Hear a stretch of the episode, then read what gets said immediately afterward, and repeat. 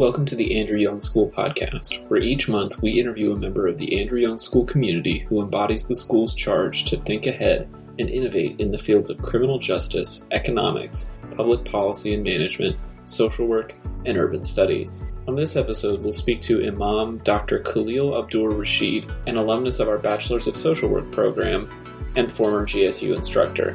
After completing his undergraduate degree at Georgia State, Khalil completed a master's degree in comparative Islamic law at Marmara University and two Islamic seminary doctoral licenses in Islamic sciences. He earned his doctorate in liberal studies in American Islam from Southern Methodist University in Dallas, Texas. Khalil was the first paid Muslim chaplain for Columbia University and Barnard College in New York City, and he served as an advisor to the NYPD police commissioner.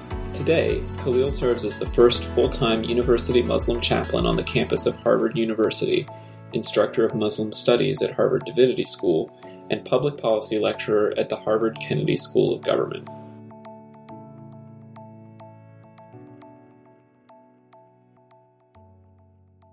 So, Khalil, you were born and raised in Atlanta. Whereabouts? Yeah, born and raised in Atlanta. I grew up uh, two blocks or three blocks from Morehouse College in Atwood Street, and then later on, as when I was in middle school, we moved to DeKalb County, um, Boulder Crest Road, and that's where my mother still stays. So your roots in Atlanta, I understand, are pretty deep. Your family has a lot of really great stories about being a part of the Atlanta community. Right, right. So my father um, went to Morehouse here, graduated. He went to John Marshall Law School, went on to work for Ambassador Andrew Young when he was mayor of Atlanta. So he worked for city council in Atlanta. Then he went on to become the first African American mayor of the city of Stone Mountain, Georgia. He was elected in 1996 or 97. Uh, his name is Chuck Burris. Chuck Charles is his first name, but he was known as Chuck Burris. And uh, my mother went to Spelman College and grew up, uh, or went to Spelman College here and worked here. She got her graduate degree from Georgia State, uh, actually, and um, she still teaches for Spelman College. So was Georgia State kind of a given then? Was it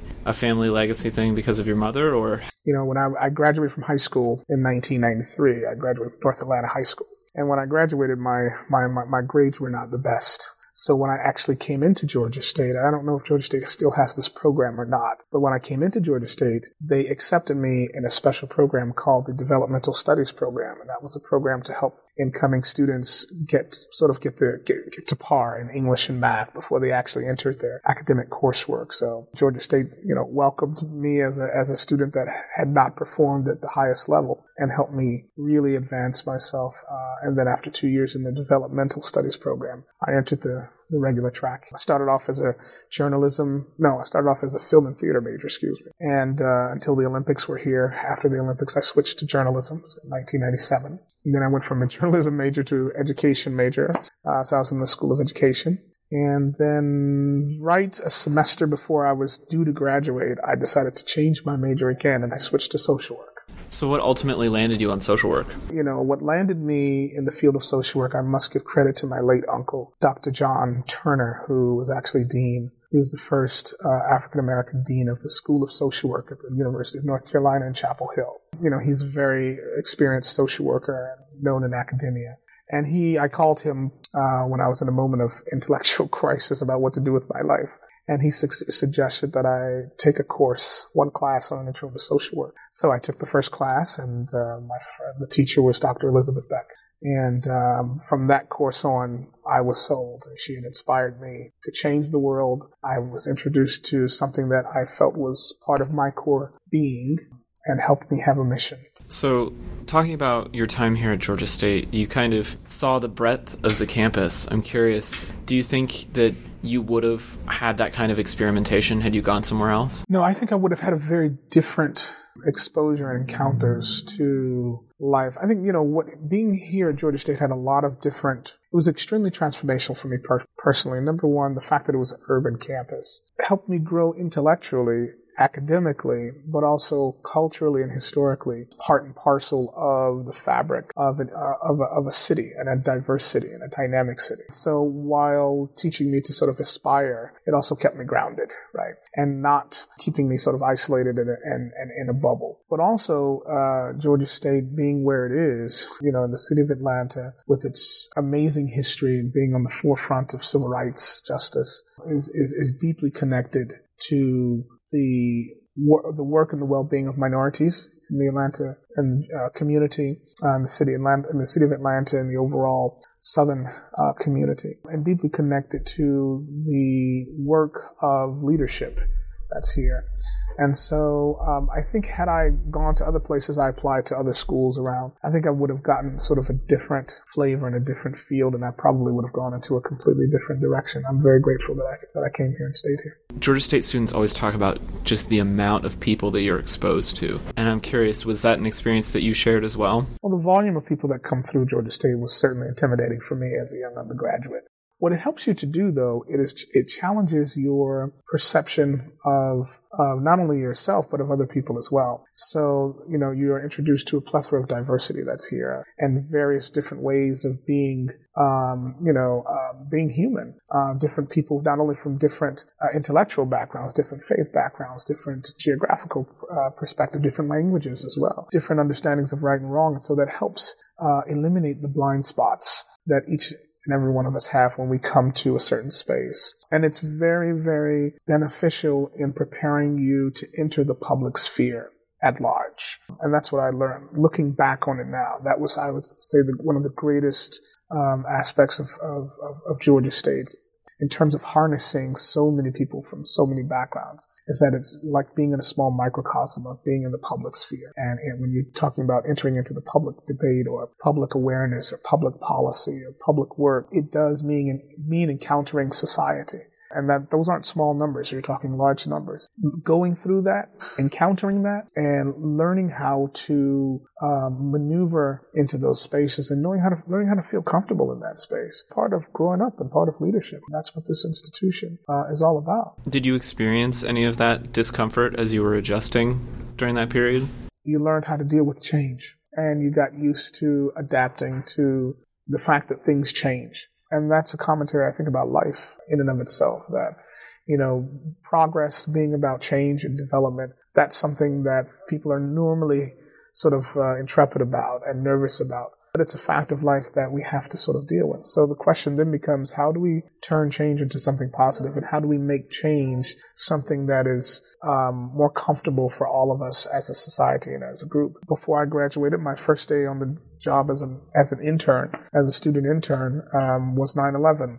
So my coming out of college, my work career uh, was shaped by the by the post 9/11 world, and as an American Muslim, um, that was deeply impactful uh, for me because it raised questions not only about my faith tradition, but it also raised questions about you know how do I address being Muslim in an American context as a not only as a Muslim but also as a professional as well. And then how do I offer that kind of advice to other professionals that are going to encounter uh, other Muslims uh, and try to help them in their spaces? So there were a lot of questions that I have that the context imposed upon me that I had to seek answers to. And so my journey overseas was a journey for self-discovery, and uh, it took a while, and it and I and it involved quite a few encounters, but that was that was the motivating factor. And when I felt that I was had achieved what I set out to achieve, I returned back to the states. I came back in 2010. Let's talk about that transition into the public sphere. You said that being exposed to the public sphere while you were here at GSU was beneficial, but uh, from what I've read about your career, it seems like your transition was pretty abrupt. You went from being born and raised in Atlanta, going to school here in Atlanta, to traveling all over the world and being exposed to all sorts of different publics. Can you talk about how you made that shift? Well, I, you know, it's how I made the shift and that transition uh, from being from you know in the in the crowd, so to speak, at Georgia State to being to going into other places, isolated or not, uh, different continents was very interesting. It was really about finding myself. So you're exposed to so many different people in classrooms, faculty members of different ideas, but you need also time to find out who you are. You get introduced to other people's thoughts well, what about finding time to fashion your own thoughts? Um, you're introduced to other people's problems and solutions. well, how you need to also cultivate a sense of how you are going to solve your own problems and your solutions. One of the most fabulous things I learned here at Georgia State from a class I took, actually, Dr. Beck told me this, all of us this. She said, every social worker needs a social worker, every counselor needs a counselor, every therapist needs a therapist,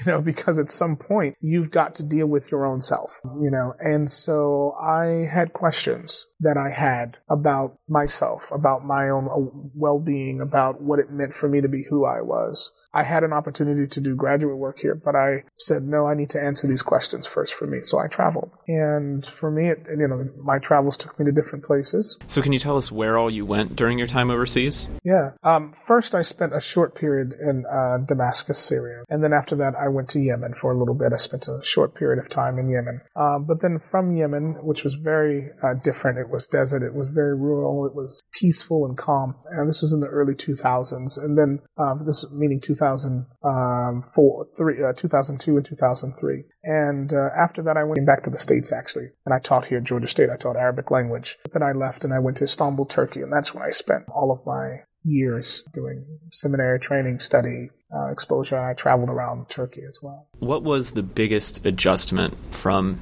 Atlanta to the Middle East? Yes, it was a, it was uh, an adjustment from it. I, I, like to call it from Atlanta to Anatolia, actually. Well, it was more than just linguistic. Um, certainly cultural. Certainly, it was the sort of a meeting of different horizons, is the way I like to describe it. So, you know, my perspective on life and my background was very different from what I had encountered. So, but these were different ways of, of finding meaning in life, right? And also different ways of religious expression too, because, you know, the way the Muslim community was here in the United States, it's not like it is in Yemen, it's not like it was in Syria, it's not like it was in, uh, in Turkey for that matter. So, you know, uh, it was also an encounter that brought to the forefront diverse ways of being in terms of practice, uh, religious uh, expression from a cultural perspective. But um, I think for me, it made me sort of realize uh, deeper that being a uh, an, an American, what it meant overseas in other places, and then more importantly, how being an African American played out in different contexts overseas. Things that I didn't know, things that those those folks in different countries didn't know about me and my background. And it also brought to the surface certain personality traits about me that I was not aware of because I was not put in certain environments, right? So got I got to know myself. What was the transition like when you came back to the states? Was it jarring at all? Well, the the states had changed quite a bit too. I was gone for six years, from 2004, 2005 to 2010. So the you know, the states had changed a bit. I, and I'd gone. I didn't come back to Atlanta. I came back to New York City. And so the challenges were different there. But I think what did change was the fact that there was a growing need for, you know, responses to institutional for new for institutional forms of um, uh, religious racism and bias that were negatively impacting the American Muslim community, particularly in New York City and other parts of, of, of the United States. And there was sort of a new form of hatred that was that had been produced and so the what I had experienced, what from my perspective, was that you know the United States had come a long way in terms of the civil rights movement, and then in the post 9/11 world that those struggles, the struggle of African Americans uh, for civil rights and civil just, justice, had then mutated and transmutated into a struggle for American Muslims against various forms of hate and Islamophobia. So that part had changed, I think. Once you kind of found yourself and found your way of practicing and came back to the States and started teaching, did you find that that was a continual evolution, or do you feel like you kind of came back with a vision in mind and that's what you've stuck to so far? Well, a vision and an evolution, right? So, so obviously, you know, what works in one place doesn't work in another place. And so what I realized was, you know, I had done quite a lot of study about, you know, Islam and Muslimness and this, that, and the other, and a lot of exposure to culture. I had not done enough studies about uh, Americanness. And I grew up as a black American in the South. But to understand black American history, to understand American history is part and parcel of being able to articulate a vision going forward because we are uh, products of history. Uh, and although history, whether or not you believe history repeats itself, it certainly rhymes. Right? There are certain consistent themes that are there. And there were things that the American, I realized the American Muslim community needed to understand and know more about regarding American history. And there were things that Americans needed to know regarding Muslim history. And so I found that uh, the blending of both of those was, was was was very important to the work that I wanted to do um, as an American Muslim leader, and to setting about setting forward a vision for that through my work. So I wanted to do graduate work uh, regarding, you know, a variety of things, and one of them was uh, American history and liberal studies. And so, how has that manifested now? I know you're at Harvard now, but what was what were the steps to get you there? Well, it wasn't rational, logical necessarily, but I did my doctorate work in you know in the overall field of liberal studies with this concentration on you know my dissertation was on Black American uh, Muslim history from Malcolm X to Muhammad Ali and I did a lot of coursework in American studies, American history, um, liberal studies in general. And I started to work in, my wife and I started to work uh, in the community in Dallas to educate both Muslim communities and non-Muslim communities about what, you know, the an American Muslimness, right? And to do so, not only to, edu- to educate and to foster conversation, but also to as a way to combat um, bigotry because of ignorance and we established a, a seminary, uh, the first uh, seminary that was established for American Muslim, educating American Muslims called the Islamic Seminary of America. It still exists down there. And so in the process of that work, there was a new election and there were issues that were coming to the forefront nationally regarding Muslims in America, etc. And Harvard made a decision to open up a, uh, a new position, never done before, never established before, University Muslim chaplain in the president's office at Harvard University, and there was a national search. I was advised to apply uh, on the recommendation of somebody. I applied, and I was hired uh, within a couple, within a few months. I was hired, and that caused us to move from Dallas to Cambridge. We moved uh, two years ago in 2017, and um, so my work shifted there. And so on campus now at Harvard, you know, I'm working along with my wife, who's also the newly appointed Muslim chaplain on campus as well, Samia Omar. She, we both work together to try to help students, both Muslim students and students that are not practice, you know, uh, Muslim,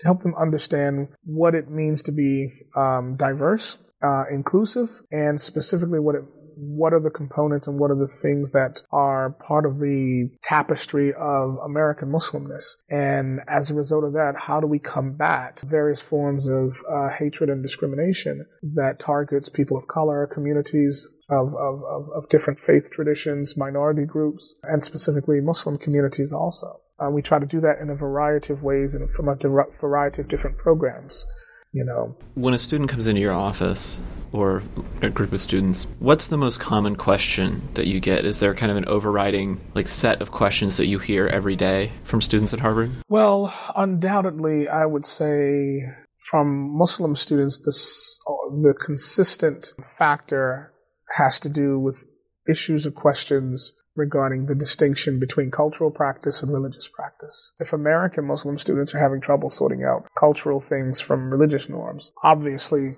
you know, uh, Americans who are not Muslim are having trouble sorting out what are cultural things related to Muslim practice and what are things that are not cultural that are sets of, of, of part of the core religious elements themselves. So this this is the first thing. The second thing um, related to that, now this is this distinction between culture and religion. The second thing that's related to that is how does Islam relate to X? And these are from questioners in general, right? How does Islam, you know, you know, how do how does Islam relate to homelessness? How does Islam relate to public policy, right? Um, resources about what Islam says about X. Um, and in this sense, it's not as that they're not necessarily that folks are looking for a religious question, but they are understanding Islam as a, a civilizational way of thinking, right? An alternative way of being, right? So, you know, what would it, what would be an Islamic perspective on you know, for example, how to deal with mass incarceration,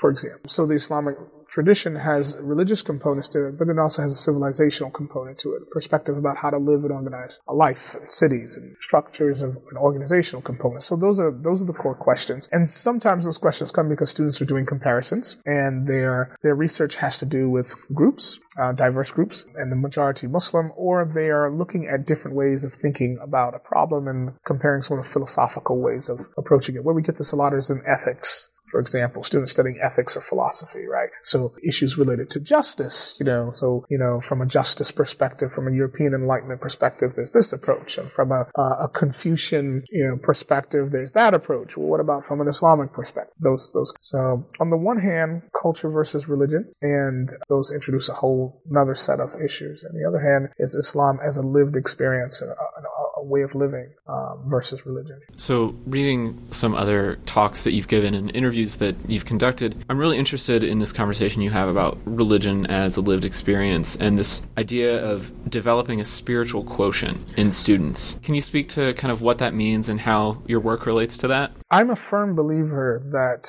in the in the fact that a student's intellectual journey in the academy should be fostered by not just an attention to their cerebral capacities, but to their their their spiritual capacities as well. You know, the the man, this manifests itself negatively in the the rise of young students who are suffering from various degrees of mental health issue. Um, and there's a there's a spectrum to that. So not every intervention, you know, with students who are dealing with mental health challenges, not every single intervention has to be clinical, right? Medicine can't solve everything. Neither can, you know, readings in philosophy either all the times, or in economics, or in literature and mathematics. Students need to have the opportunity in their college careers, both undergraduates and graduates, to sit down and have time to have a conversation about how you get through life from experienced adults with experience with life.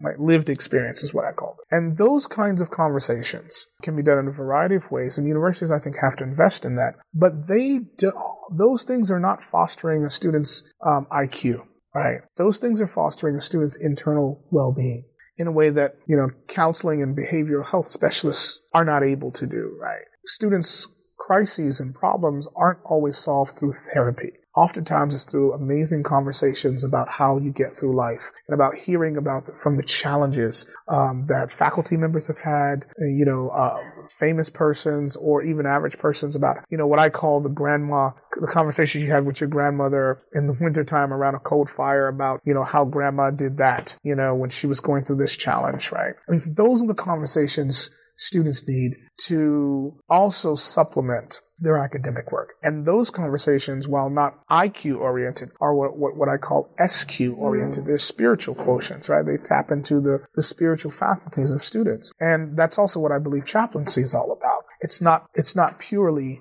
religious and it's certainly not about proselytization, but there is room, then there should be room in the academy for students of no matter what faith background you are, you're a part of, or even if you're part of no faith tradition, to be able to sit with someone who comes from a particular tradition about life, from a particular perspective about life, and to have a conversation about how to get through life. Oftentimes, universities, you know, ed- education targets, you know, success. Certainly, success is important, but we have to have a conversation about what success is and what it is not. And with the vast wealth that our country has, vast amount of resources, we don't put enough money and investments into cultivating good moral judgment about what the right thing to do is. Oftentimes, too many, t- too many times, the discussion is about what's the most efficient way to do it from a rational or budgetary point of view, or the cheapest way to do it. But there's a right way to do things too. And that's where people that come from faith backgrounds can help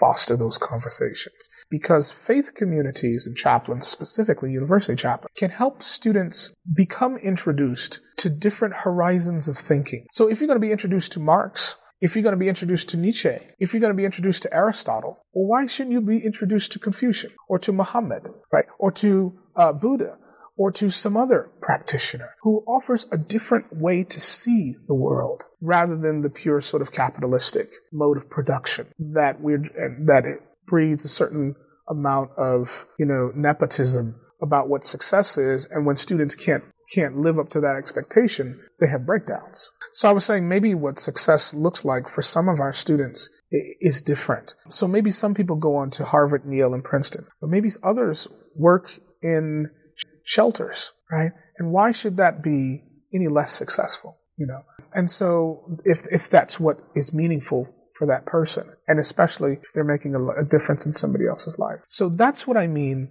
by spiritual quotient, right? That that universities put a lot of money and emphasis into athletics. That's the body.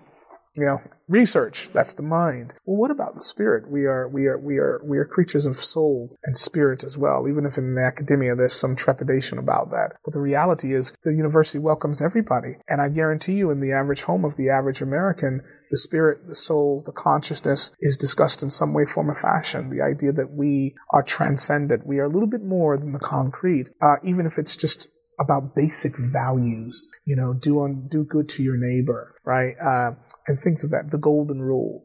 This country is built on that too. So chaplains have that role, and I I believe strongly that that has tremendous value in the educational experience of students. And universities should adopt that as a important factor. Development offices should introduce this component to donors that this is a part of the university that we are we are allowing our students to have access to different ways of thinking, different ways of success, uh, to fund and, and endow those things. You know, to have a chaplain, multiple chaplains, uh, to engage in conversations with students about life. That's that's what I'm that's what I'm about, and that's what I believe is very important. You've had a really diverse range of professional and academic and spiritual experiences. Do you think that's improved your ability to relate to people as a chaplain? Because it seems like you have a much broader base to work from. Well, I do believe in the value of an interdisciplinary approach to lo- to, to to learning. It, it, in my experience, it you know the more lenses you have, the less your blind spots are. And because oftentimes we approach life with a cyclop- cycloptic vision about things because we come from our perspective. And that's, again, about the spiritual quotient. So the more students can hear from people of diverse backgrounds, then the more that they become equipped to encounter people with diverse backgrounds. And we have interdisciplinary studies. And I think we are living in an era now where there's where more disciplines are becoming interdisciplinary.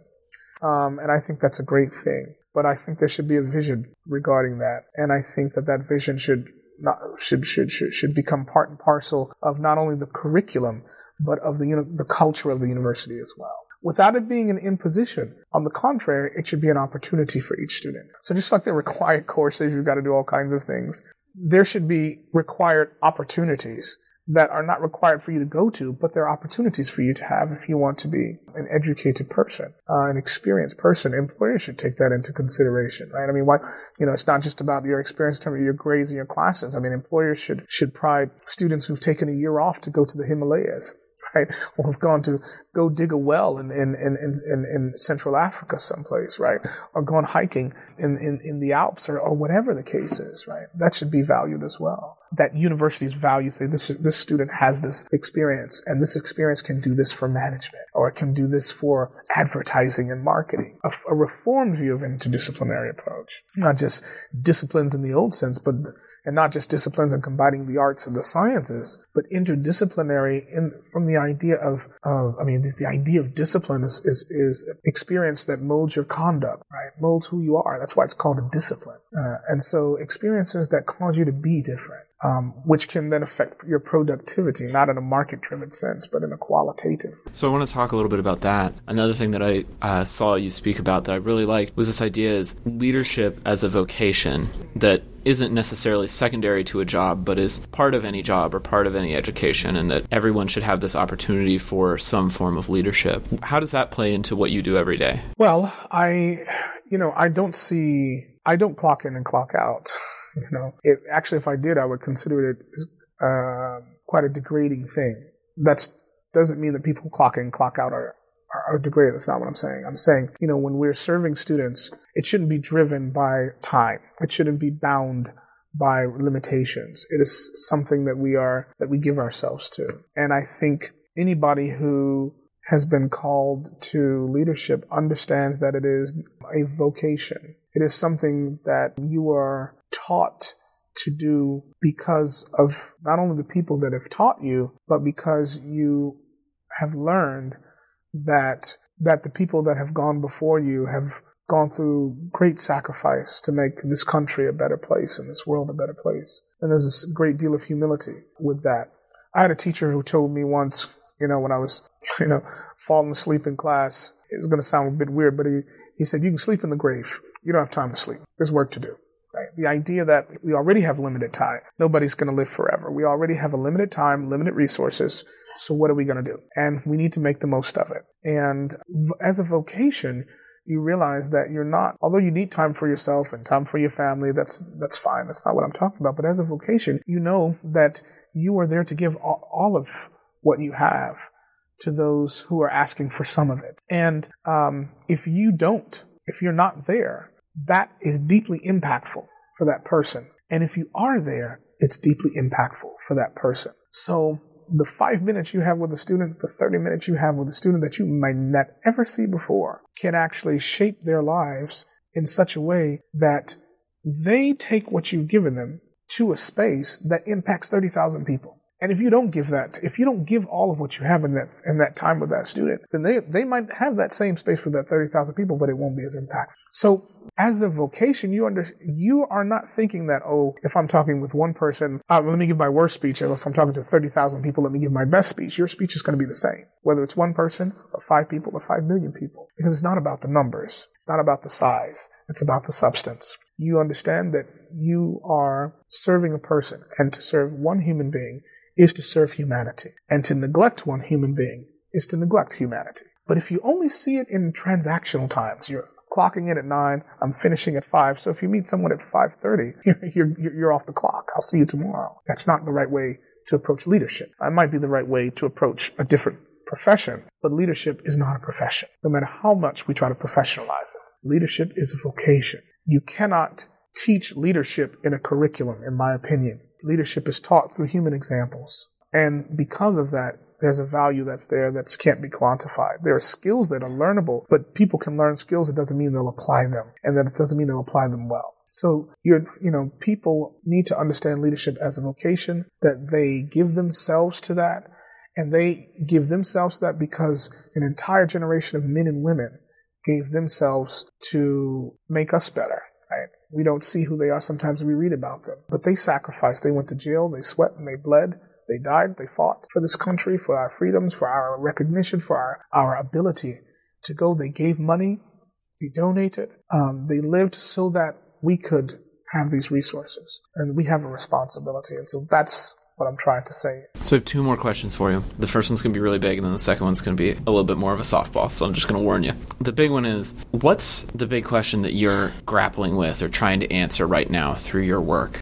How do we fight and combat a network of hate that has influenced our politics, our law, our media, our institutions, and our communities? And so, what's the next step in front of you to try to address that? Step by step, person by person. I think more teaching in the classroom, more the way we, you know, we have to. I think the status quo is unacceptable. We've gotten used to mediocrity, and that's because in many cases we have examples of leaders in the public sphere that are just deplorable at best and horrible at worst. And we have gotten used to that because that's what has been shown to us, and that has conditioned us. And I think the the the, the example is a reconditioning through sort of revisiting our values, our core values, and more importantly, seeing that there are alternative ways to effectuate those values. So we've heard the term justice all day long throughout so many different contexts, but you know, I mean, walk this city at night, see if justice is served. Walk New York City at night, Cambridge at night, and see if justice is served for people sleeping on the streets. You know, go to any courthouse, look and see who's there, see what happens, see if that's justice. You know, go to any school district, you know, and see what's going on in terms of how what kids are going through. I've got kid in high school, middle school, now elementary school, and see the kind of education that one school district has and another has, and how some kids are treated in certain school systems and justified. Is that justice? As I was mentioning, we talk about liberty and freedom all day long. Liberty and justice for all. Say in the Pledge of Allegiance in every single school, uh, every single day. We don't care about justice for all. We don't have, if we care about it, we don't have justice for all. We certainly don't. You know, if you talk about folks that are incarcerated, well, there's justice for three fourths of the of the population, given that we lock up a fourth of it. So these values people hear, but we don't practice. So we need different, we need new alternative ways of thinking about old values that we've taken for granted, that we've buried. And so there needs to be a big discussion at the university in the university campuses that are not about politics, but just about, you know, values in this country. And how do we live according to if these are our values and that we've agreed upon? If those if that's the case, are we consistent with that? Let's be honest about it. Is that for everybody? And if not, then why? And then then how do we get there? So oftentimes we politicize things and we think that we it's become normalized. Is it okay to hate people? Really? Is it really okay to hate people because of their skin color, because of their faith tradition, because of their lifestyle, because of their ability or, or disability, because of their gender? Is that really okay? Do you want your kids like going through that? Really? Um, and if that's okay, then do we agree upon that? Um, and if that's the case, does that become policy?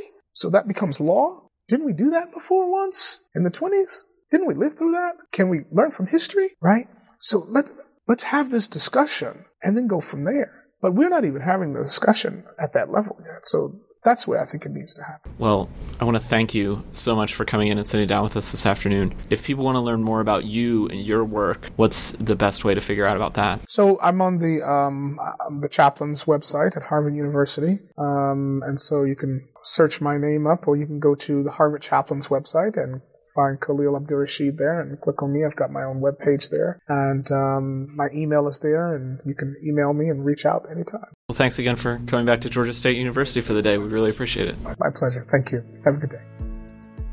For more information about Khalil Abdur Rashid and the chaplaincy program at Harvard, visit chaplains.harvard.edu. The Andrew Young School podcast is produced and edited by Taylor Olmsted with production assistance from Jennifer Giratano and Victoria Jesse. Our executive producer is Ivani Raval. We are a production of Georgia State University's Andrew Young School of Policy Studies located in downtown Atlanta, Georgia. To learn more about the Andrew Young School, visit us online at aysps.gsu.edu